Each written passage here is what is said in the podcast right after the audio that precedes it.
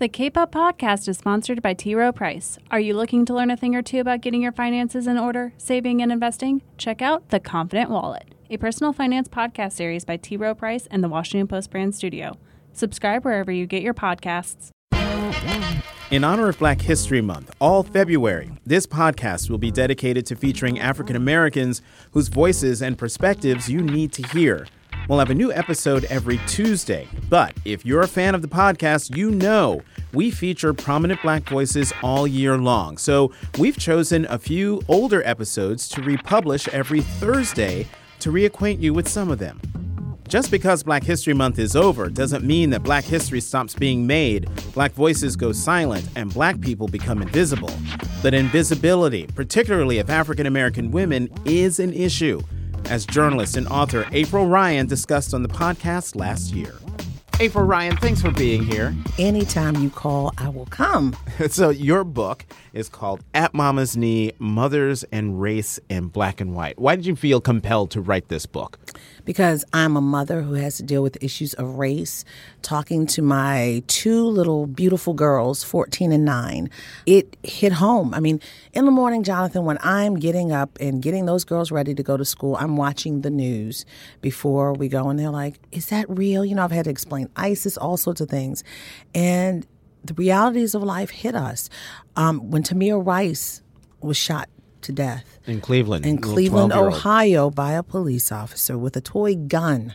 My aunt um, literally told my daughter to come from out of the backyard with her Nerf cannon gun. And my aunt said, Come on out. And she, my daughter didn't believe it. And she's like, Mommy, is that true what Aunt Pearl said? And she said, I said, Yes, that, that a, a kid was killed holding a toy gun. And I had to show her the video. You just don't want that situation happening. Mm-hmm. And we're talking, we're talking about Baltimore. Baltimore, Maryland. This is Baltimore, Maryland, mm-hmm. and this right outside of Baltimore, just right. a mile or two. And this is uh, you're talking about a, a, situation with your aunt Pearl and your daughter after the killing of Tamir Rice, mm-hmm. but like you live in Baltimore. Mm-hmm. And Baltimore erupted after erupted. the the death after Freddie Gray. What kind of conversations did you have with your daughters then? Well, it, it, it, the conversation was thrust upon us, and it was it was really an active conversation. It was more of a knee jerk reaction of safety. We were literally carrying on our normal lives when, right after the funeral of Freddie Gray at New Shiloh Church in Baltimore, the kids decided to start rock throwing and confronting the police there and that moved to Mondawmin Mall. My kids were actually 11.5 miles away from all of this mm-hmm. at their school. And so I was getting calls at the White House. Okay, April, what are you going to do with the kids? You better come home now. So I said, okay, let me fold everything up. It was after the briefing. And I said, let me get out of here. Another mother got my girls, thank God. And because the school closed, all the activities in the afternoon were shut down because there was a fear in Baltimore City, eh, people going out on the subway lines and in the, the surrounding areas that it could come out there. So they started shutting things down. And so the next day, I actually hunkered in at the house. I stayed home because we didn't know what was going to happen. The kids went to school and they shut the schools down early because there was another fear again of an eruption of unrest and violence in our community. So I, I, picked the kids up from school early, and they they didn't really get into uh, the, the, reasons as to why with the children at the school, it was left to the parents. So when I picked up the girls, we went to the, the grocery store just maybe about three blocks up because we didn't know how long we were going to hunker in the house because we didn't know what was going on. We'd seen state police trooper uh, helicopters, helicopters ab- yes, flying above, and I was like, wait a minute, what is real? This is real. So I picked up the girls and we we got our groceries. We got a couple of things that we like, the snacks and everything. You cannot be hunkered down with kids without their snacks. Without snacks. Without their snacks. So and then in that, while we were leaving, this this red uh, pickup truck was driving around in the maze of the parking lot in a predominantly well, it's a mixed community, but was a lot of black people there with this Confederate flag and another flag brandishing. And I looked at another woman who was standing there, and we were like perplexed, like, is that a Confederate flag? And, and we were, oh my gosh. So what I did I said, guys, this is real. And I said, no, he wasn't. My, my Ryan was sitting next to me. Well, mommy, what is that? And I had to tell her. And she started crying. She's like, no, mommy, she felt the fear. But the, the truck was was brandishing this flag. The flag was just waving in the wind. And it was like dousing gasoline on the fire. The emotions were raw. Yeah, you have freedom of express- expression, but you need to know when to express Judgment. Yes, your freedoms. Mm-hmm. Another mm-hmm. thing, and to delve more deeply in, into the book, you actually revealed something that I didn't know. What? And that is First Lady Michelle Obama would leave the White House and go on walks mm-hmm. outside the White House. Now, that is already extraordinary Right. that the First Lady would do that. The second thing that is extraordinary about it is that she went unrecognized. And that gets into something that I've Invisible. invisibility. And mm-hmm. when I, it is a, a terrific thing to bring up because hmm. I wondered if I was the only person, just as a regular everyday person, who also felt invisible. Hmm. Because I could, pa- I have passed white colleagues on the sidewalk and they don't notice you. they don't see me at all. And I've gotten to the point where it's like, well, I I, I know they don't they don't and see me, sometimes so you I wonder if they're being rude or they just or they're just not wanting to give eye contact for some reason. I've I've felt that too. And So talk about the first lady and, and what this was what this was about. So it's the first couple of pages, actually. Mm-hmm. Um, senior advisor to President Obama, best friend of the president, and best friend of the first lady, Valerie Jarrett, opened her heart and gave us some real talk. Um, she gave us some information that we didn't know. What happens is she and the first lady go on these walks, long walks, away from the White House, trails, what have you, just walking. And the first lady is not disguised at all. She's a six foot one, beautiful, statuesque woman with or without makeup. She has no makeup and no hats on, and no one recognizes her. Secret Service is even there. I mean, they're not like on her, but they give her their her space, and she's basically unnoticed most times. Valerie said a couple times people have noticed them, but she said the reason why they continue the walks is because people do not bother her. They don't recognize her. And here you have this woman who has graced the cover of every magazine globally or newspaper. She's on TV, and you don't recognize her. First of all, just to see someone who's six foot, okay, a mm-hmm. woman, you don't normally see that. Okay. And then, because I mean, I'm vertically challenged, and I'm like, oh, okay. so, and that's that that's eye catching. But to not notice that is amazing to me. Well, you say in the in the book, you flat out say, and I agree with you, Thank that you. that the default is when people see a person of color, they see the, color. First They see the they color see first, when you walk in the room is the color. and so oh, even walking past each other on the sidewalk, And it's other just stuff follows. I see. I, s- I- okay. I see someone who's six foot one, African American. I don't even. No, I to- see African American and then talk- six foot. yeah. I don't need. I, It's like I, I don't even need to look. Yeah. And it's it's sad. I mean, you can be the most accomplished person in the world. I mean, I, I wonder if it would happen to President Obama if he put on a baseball cap and walked out there. And, and just you know no fanfare and mom jeans like he likes to wear and those old Buster Brown tennis shoes that he wears and um, I, I'm not hating on the president it's a joke it's a Right. joke but you know but he he's not fashion forward like his wife but I wonder you know I wonder if he would go out and people would recognize him Why do you think that is? it goes back to the stereotyping of African Americans as a people from when we were brought in chains to this nation. And it continues. That mindset has gone from generation to generation. Even if you don't tell your children, it's all over the place. I mean, we hear it today in the political discourse. You know, what was yesterday is today now. And the problem is, you no matter what race, you have people who are intelligent, people who are not so intelligent. You have people who are going to survive, people who are not. But we have been categorized as a group of people who are at the bottom of the pecking order. And it continues to persist, and it's unfortunate. I believe that's where it all stems from the mindset because you don't see you even though we've got the first black president who's leaving soon you don't see a lot of middle America mm-hmm. with us, middle management that are us. And we're still dealing with the first and the first. And, you know, when you hear white people say, oh, wow, that's great, they're exceptional. No, they're not exceptional. It's just been that they've been given the opportunity to show their exceptional behavior and activity. So We are all exceptional but many of us don't have the opportunity. Mm-hmm. And I loved Viola Davis for saying that. Mm-hmm. It's about opportunity. Mm-hmm. You know, uh, Ta-Nehisi Coates wrote uh, this epic, yet another epic essay, My President Was Black. And he had this observation that sort of rocked my world in its clarity and just how it – sort of made this person from Baltimore too. He's from Baltimore. mm hmm from Baltimore. Making this president who is interesting and who I thought I knew a lot about when it comes to race. Uh, Ta-Nehisi wrote. Um, because again, the president is is biracial. He is half white, half black.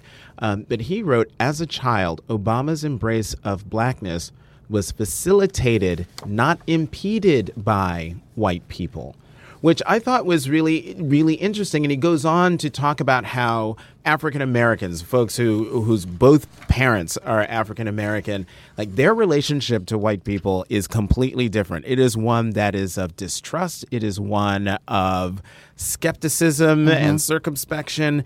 And when you realize that observation that Ta-Nehisi Coates has about the president, it sort of makes you understand where the president's relentless optimism when it comes to not only this country, but race relations puts it into perspective, or do you disagree? No, I think that is true. But um, in my book, I want to go into a little bit more of the weeds about that. Mm-hmm. Um, because, you know, the president, I interviewed the president for this, and he said, President Obama recalls, quote, When I was growing up, my mother would come home with books on the civil rights movement, and I read the speeches of Dr. King. She told me stories of black school children in the South who didn't have the same chance at success as white school children, but who still became doctors and lawyers and scientists. It was in this context that I learned that to be black was to shoulder an important burden we know bigotry still exists. My mother knew that too. But we would betray the efforts of those who fought so hard for equality if we denied the possibility of progress and gave up. And that's the president's words answering what Ta-Nehisi basically said. Mm-hmm, mm-hmm. Mm-hmm. What, what, do you? I mean, you've covered how many presidents now? Three, four three and going into four. Go, going into four. Um, well, let's talk about the. let, let, what, did, what did Meryl Streep say? She said the principled press. I said she dropped the mic. Mm-hmm. Mm-hmm. So, so you are. Well, we both are part of principled the pr- principled press. press. Let's talk about the outgoing president. What do you think is the one thing about him that people don't get? I think people don't want to get. Uh, mainstream America, those who are against him, I think they don't want to really give him credit for coming in and trying to really make the change that he said he was going to make. They don't give him the credit. They try to dis- they're, they're trying to rewrite his history. They don't give him credit for a single thing. Um, this man took down Osama bin Laden. You know, they just totally kind of left that alone. He was the number one enemy of this nation after 9 11. George Bush didn't do it. It was Barack Hussein Obama who did it. He ordered the hit. They don't talk about these things. This president has been a president for the people. He made change. He he talked about equality. He is going to go down in history as a rights president. All people not black, not white, not LGBT, not men versus women. All people have rights to stand up and have a seat at the table. And something Ch- Shirley Chisholm said if you don't have a seat at the table, bring a folding chair. And he let people have he brought in people like Black Lives Matter when they when when people want to push them to the side and say no he believed in supporting police as well as listening to the community. It's not myth or conjecture. We are now seeing, and that's a piece I like too. The fact that the knee jerk reaction with Skip Gates really was this thread that went through his presidency. We have been talking about this. There's been a problem with African Americans in policing for hundreds of years since we were brought in chains to this nation. And now people say, oh, yeah, they're always saying that. But you have seen the visuals, there is proof. You can't deny the proof, but everyone wants to say, oh, well, this and that and the other. But I believe that people don't want to see what he is actually exposed just by the sake of the fact that he is president of the United States, the first African American. Because of his ascension, there is a spotlight on the vast negatives in the community. We are still a nation with the highest number, we are still a community with the highest numbers of negatives in almost every category. That is not myth, that's not conjecture, that's fact. And people want to turn a blind eye to it. And it's not right. Well, what? Uh, well, some might say that the nation did turn a blind turn a blind eye to it by um, electing Donald J. Trump Yeah. as the next president of the Well, United States. And so, yeah. whether we want to or not, isn't the nation about to turn a blind eye on all those things? I don't think the nation is turning a blind eye. And and this is this is the piece that I really I'm really believing in in, in talking and f- trying to to grapple with myself. How can we go to this extent of change? I mean, it's it's incremental, but then we pull back. For every couple of steps there, are steps back. And I believe that we, we actually saw whether it's not about policy or politics. We saw the first black president, and that alone caused people to get angry. They didn't want many people did not want to see a black man be president of this country. And they hated him just for the sake of the color of his skin, called him everything but a child of God. His Twitter, I mean, I would hate to see what oh, he gets on Twitter. You know, just the just the disdain for the sake of his color. He is an intelligent man. And they keep forgetting that he was born into this world in the womb of a white woman. They forget this. But listening to Harry Belafonte, I sat with him last week. Did you see the pictures? Oh, yeah, yeah, of course I did. so I sat with Harry Belafonte. He said when he sat with Du Bois when he was a younger man, he said Du Bois said, you know, you have to go through the problems and, and go to basically the bottom in order for people to be excited for radical activism. And he said he's good he's glad that this is happening now that Donald Trump is president because it's going to incite radical activism. And when you have activism like that, there's change. Do you believe that's going to happen? I'm one of those Oh, people yes. who is not convinced. I am not convinced I'm because convinced. folks a lot of folks didn't show up on election day. A lot of people proudly saying Apathy, they didn't yeah. vote. You know, there are the marches that are coming up before before the inauguration, after the inauguration, and those are all great because you lots of show, lots of show of passion. But the hard work comes when the cameras aren't there. Right. And and, and, and and I selected Harry Belafonte for this book at Mama's Knee because of who he was um, in the struggle and he's still in the struggle. He's actually he laughed when I said so I said, So you're one of the fathers of the the mothers coming out here, the women the movement. He's actually in support of the the women's march the day after the inauguration. And um, there will be activism. And I'm, I'm going to give you something. I, Chris Darden, former mm-hmm. O.J. Simpson prosecutor, is also in the book, and he's a dear friend. And he said he went berserk. He's a black Republican. Mm-hmm. He went berserk the day that that morning, the wee hours of the morning. Remember, it was like three and four o'clock in the morning. We were up on November 9th.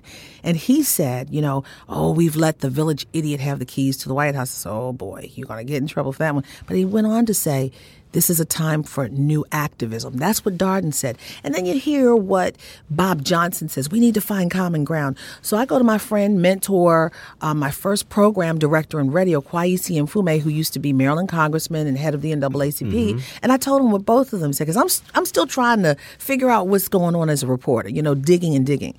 And Kwaisi said, both men are right. He said, but we are at a crossroads.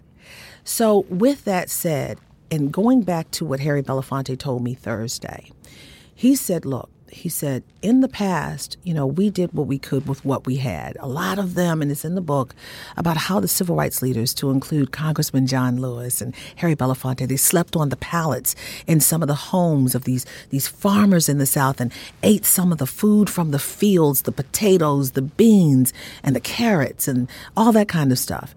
And they marched on.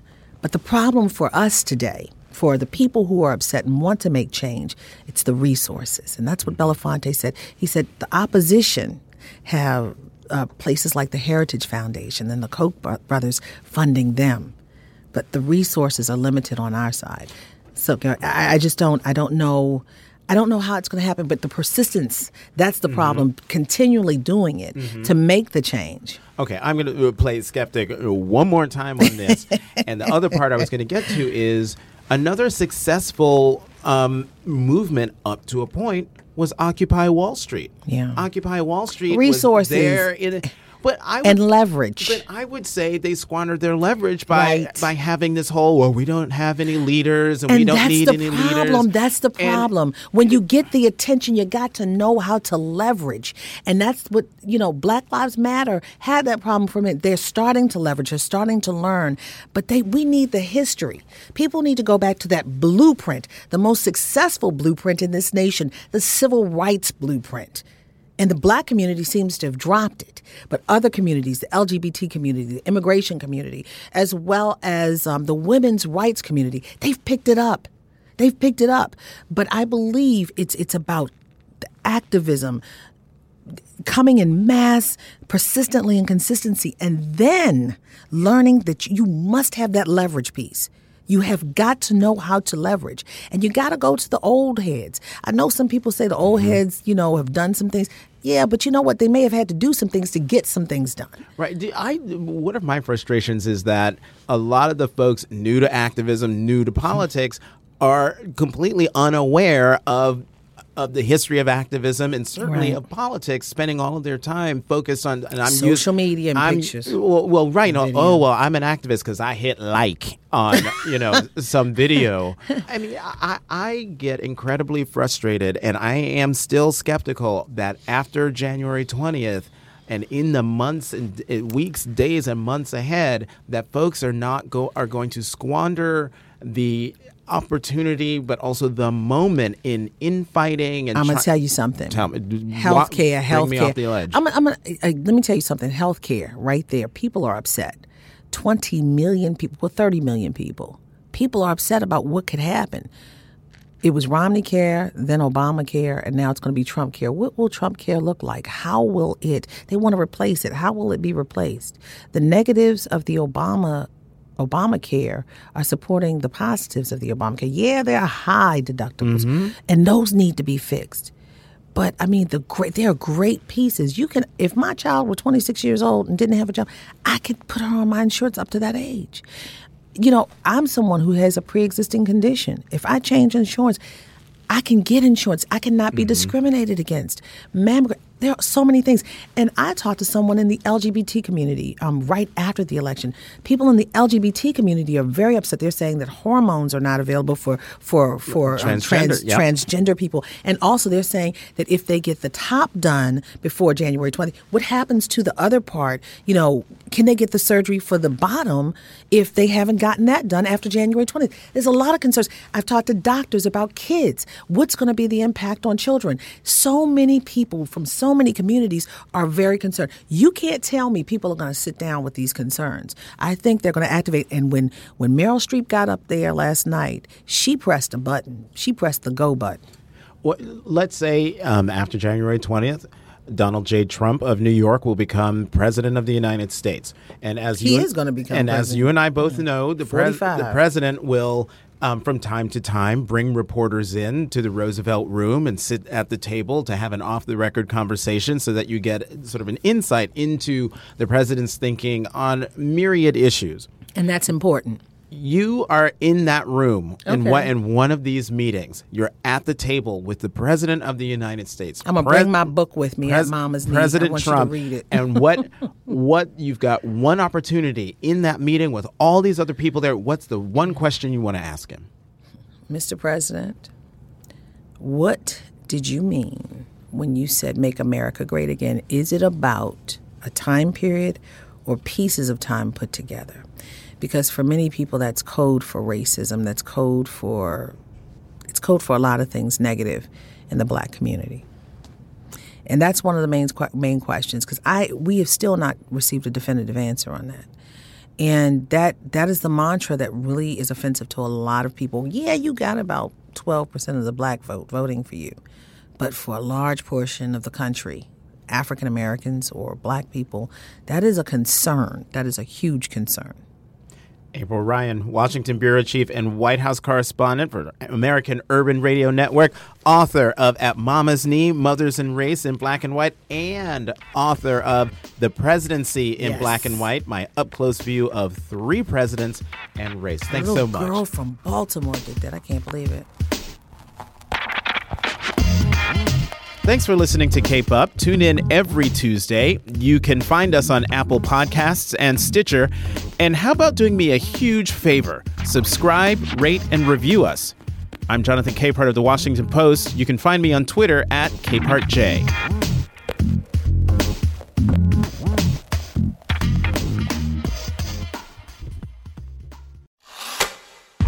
Hi, I'm Mike Rosenwald, a reporter here at the Washington Post. I'm hosting a new daily podcast called Retropod. It's a show about the past rediscovered. Every weekday morning, we'll explore some of history's most dramatic moments. I'll introduce you to colorful characters from our past, forgotten heroes, overlooked villains, dreamers, explorers, world changers. Check it out on your Amazon Echo, Google Home, or your favorite podcast player. For instructions on how to listen, visit washingtonpost.com slash retropod. The Washington Washington Washington Post. Hi, I'm Jimmy Kimmel, and I'm here with Geoff Edgers, going to do his podcast, Edge of Fame. It's a collaboration between WBUR and the Washington Post. I've always wanted to be involved in a collaboration between WBUR and the Washington Post ever since I was a baby. Edge of Fame, before, behind, and beyond the spotlight. Subscribe to Edge of Fame wherever you get your podcasts. Brought to you by ZipRecruiter, offering technology to help you find candidates that match your job qualifications.